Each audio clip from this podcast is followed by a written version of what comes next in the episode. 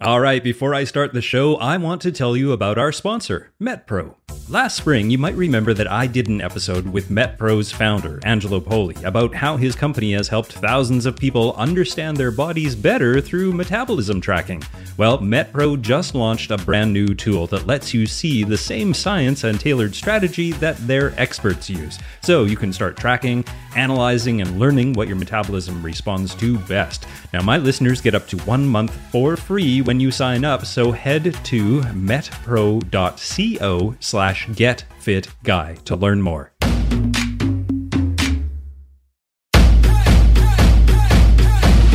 Welcome to the Get Fit Guys quick and dirty tips to get moving and shape up. My name is Brock Armstrong, and I'm the Get Fit Guy. A thing called a Ragnar Relay is a 24 hour race that you complete with a group of 12 runners, or 6 if you're ultra runners, where you conquer 200 ish miles by running day and night and then day again from one point to another. Daunting? yeah. An experience of a lifetime? Also, yeah. Now, training for a Ragnar Relay event is, well, it's not that different from training for any other race like a 10K or a marathon. It's running, after all. But by incorporating some nuanced techniques and some important forethoughts, you can make sure that you are ready for all aspects of the big day.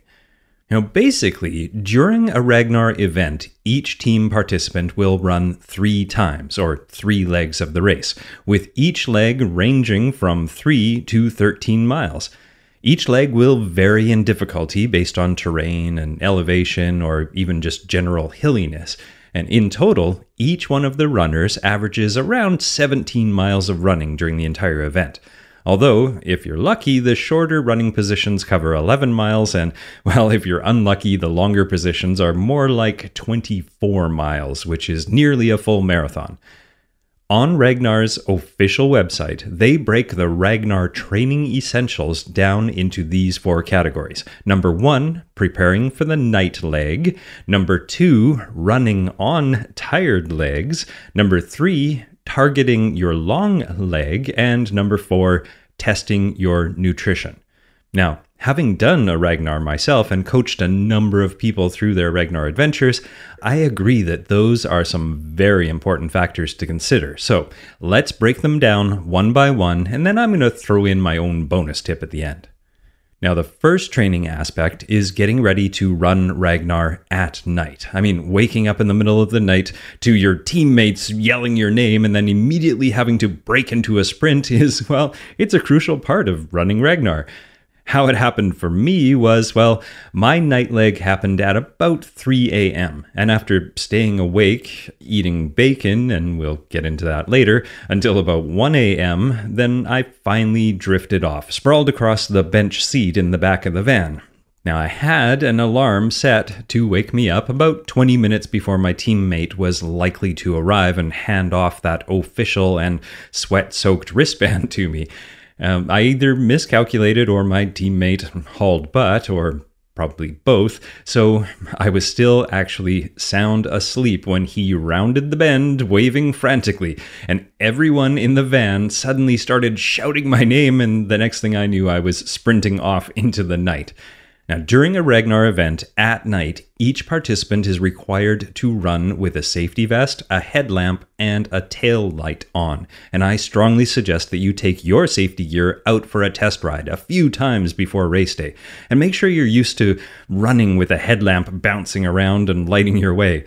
And you certainly don't need to sleep in a van and get shouted awake at 3 a.m. like I did to test the gear, but just simply taking the gear for a test spin in the dark will suffice. Now, the next training aspect is making sure that you're ready to run on tired legs. The thing that sets Ragnar apart from other more traditional races, even those other 24 hour events, is that during a Ragnar relay, you will run at least three times in that 24 hour period with lengthy breaks in between. Now, having those long breaks between your legs means that your muscles will get completely cold and tight and perhaps even start to show signs of DOMS, which is delayed onset muscle soreness. So, it is important to keep your running legs moving between your, well, running legs. Now, as I said, a big challenge is actually running on those tired legs, especially during your third effort.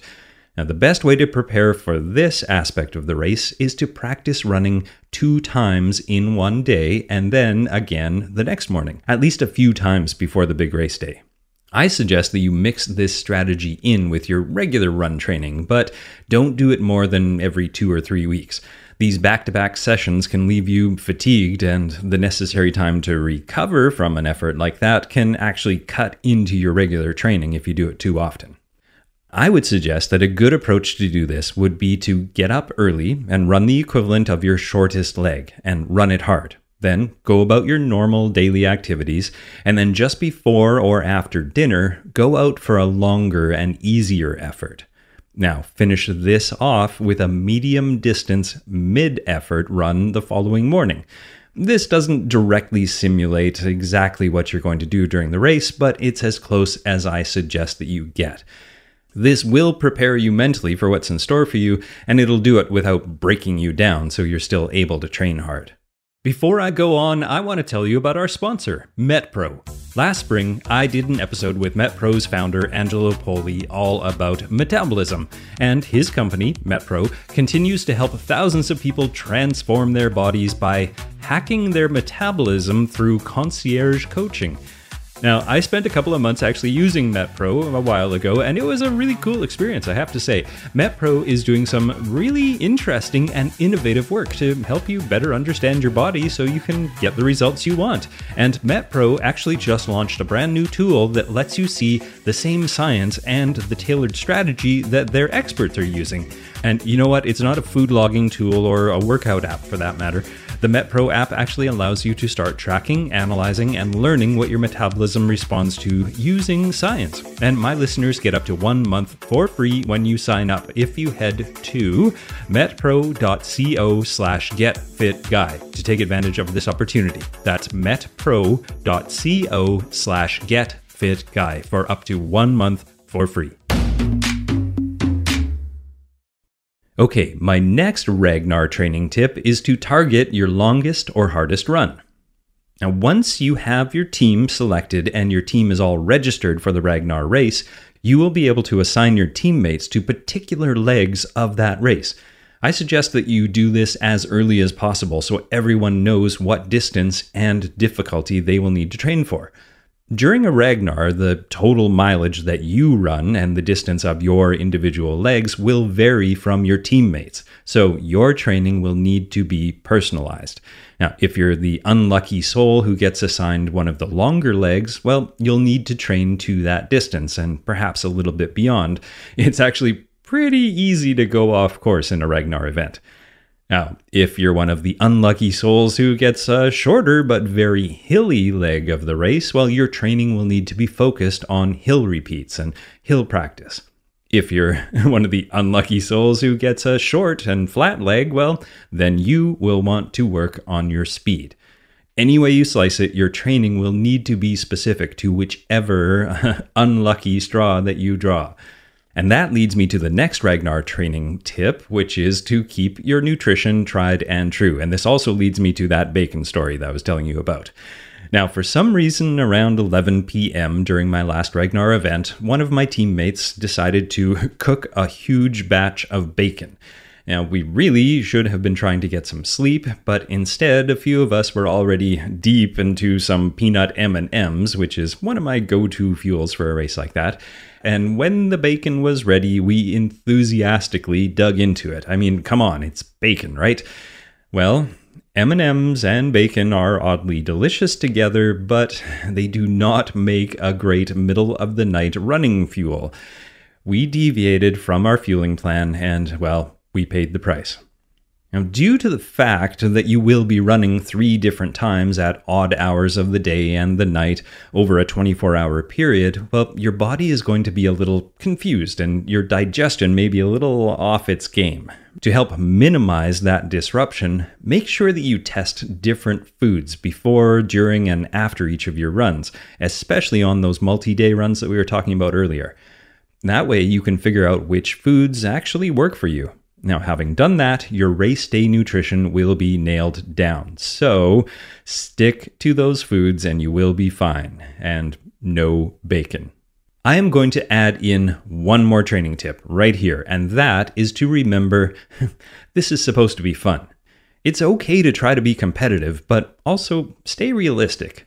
The teams that take this race just seriously enough to feel fulfilled and like they did their best, but also relaxed enough to not get angry or agitated at each other, well, they seem to have the best overall results.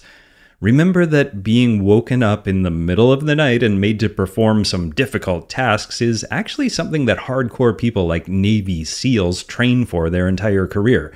Now, on the other hand, we Ragnar runners are only doing it for one weekend a year, or maybe two, so don't be too hard on yourself. Also, don't be surprised if you're a lot more fatigued, sore, and drained by the end of a Ragnar event than you expected to be. Even if your mileage isn't that high and you're used to running farther than that, you are still going to experience some neural fatigue along with your muscular fatigue.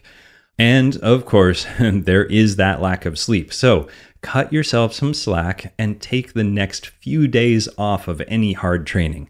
Your body and your mind will let you know when it's okay to get back at it.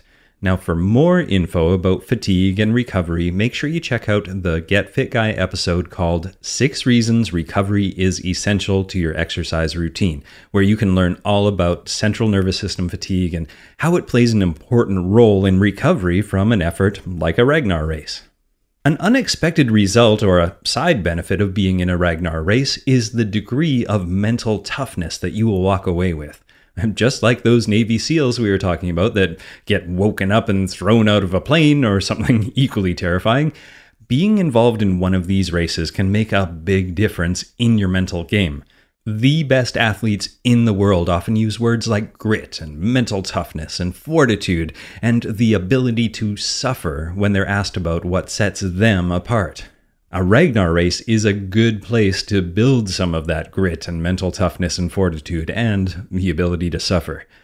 I guarantee that the next time you are running a race and you start to feel that, why am I doing this voice gaining momentum in your head, if you conjure that memory of running in some unfamiliar territory on a nearly unmarked course in the middle of the night after little to no sleep and way too much bacon, well, you will be able to silence that voice a lot easier than you did before. Wake up, soldier! Go, go, go! All right, before I wrap up, serious athletes care about nutrition and what they put in their bodies, or at least they should. That's why some of them reach for low fat chocolate milk after a tough workout. Because unlike those powdered mixes, it naturally provides fluids and electrolytes and calcium, potassium, magnesium, which all replenish critical nutrients that you lose when you sweat your brains out. More than 20 scientific studies now support the benefits of low fat chocolate milk and show that it can actually help athletes gain more lean muscle than a typical sports drink. To find out the real science, go to builtwithchocolatemilk.com. That's builtwithchocolatemilk.com. Chocolate milk, real recovery backed by real science, so you can put in the real work. And for more relay info and Ragnar tips and to join in the crazy 24-hour race conversation, head over to facebook.com slash getfitguy or twitter.com slash getfitguy.